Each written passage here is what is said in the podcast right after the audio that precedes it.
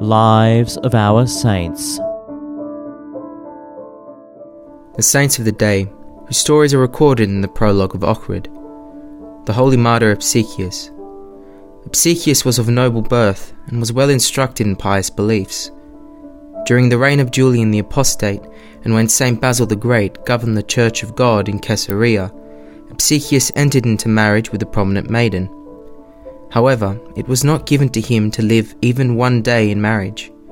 At the time of his wedding, it so happened that there was a pagan feast with sacrificial offerings to the idol Fortune.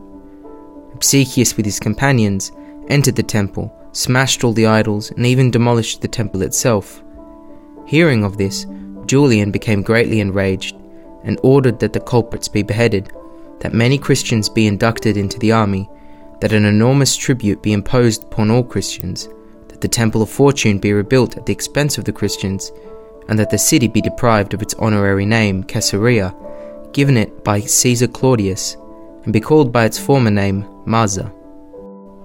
Apicius was first tied to a tree and brutally tortured, and was later beheaded in the year 362 AD.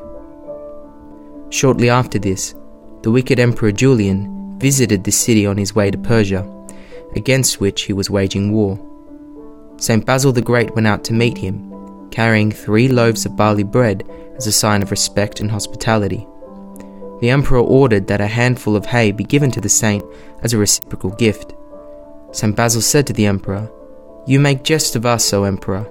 We offer you bread by which we feed ourselves, and you, in turn, give us food for livestock, which you, by your authority, cannot change into food for men. To this the emperor replied, Know that I will feed you this hay when I return from Persia.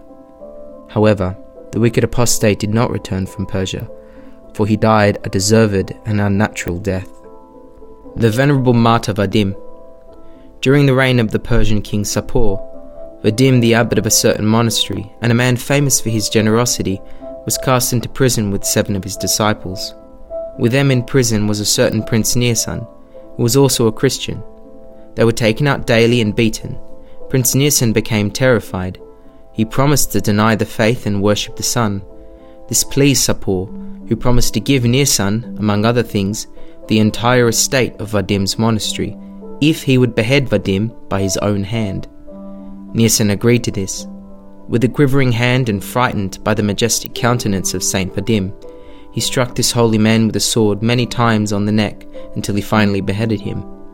Shortly after that, Nirsan succumbed to despair, stabbed himself with the sword, and received, at his own hand, the due punishment for the murder of the righteous one. Saint Vadim suffered in the year 376 AD.